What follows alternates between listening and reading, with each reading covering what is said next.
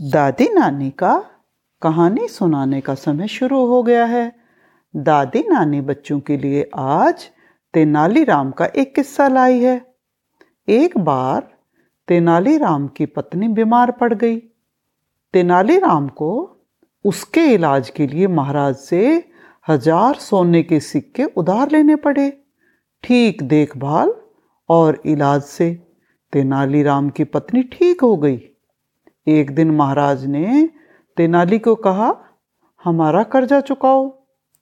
तेनाली कर्जे की वो रकम देना नहीं चाहते थे, इसलिए हर बार कोई न कोई बहाना कर देते थे। महाराज ने तेनाली को फिर कहा और कहा कि अगर तुम अब पैसा नहीं दोगे तो उस पैसे पर ब्याज लगाना शुरू हो जाएगा। अब जितना ब्याज बढ़ता तेनाली की कर्ज न देने की इच्छा उतनी ही बढ़ जाती। तेनाली ने सोचा कि राजा का कर्ज राजा के मुँह से ही माफ़ करवाना पड़ेगा।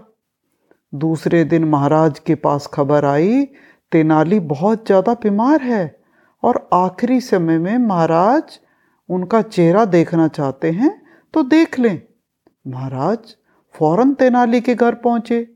देखा कि तेनालीराम बिस्तर पर पड़ा है। तेनाली की पत्नी बोली, महाराज, ये बड़े कष्ट में है। कहते हैं, जब तक मुझ पर राजा का उधार है, तब तक मेरे प्राण आसानी से नहीं निकलेंगे। महाराज बोले अच्छा ये मुश्किल है। तेनाली, मैं तुम्हें इतनी तकलीफ़ में नहीं देख सकता। मैंने तुम्हारा कर्ज माफ़ कर दिया।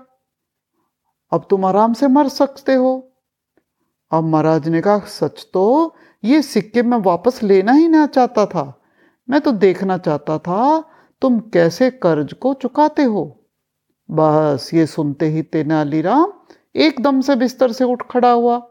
बोला, महाराज, आपकी जय हो। महाराज बोले, अरे तेनाली, तुम्हारी तबीयत को क्या हुआ? तेनाली बोले अब बिल्कुल ठीक है महाराज। दरअसल मैं तो कर्ज के बोझ से मर रहा था। अब जब कर्ज माफ़ ही हो गया तो कैसा मरना धरना? और आप धन्य हैं महाराज, जो आपने मुझे मरने से बचा लिया। महाराज तो तेनाली को देखते ही रह गए। तो बच्चों, आज की कहानी यहीं ख़त्म होती है।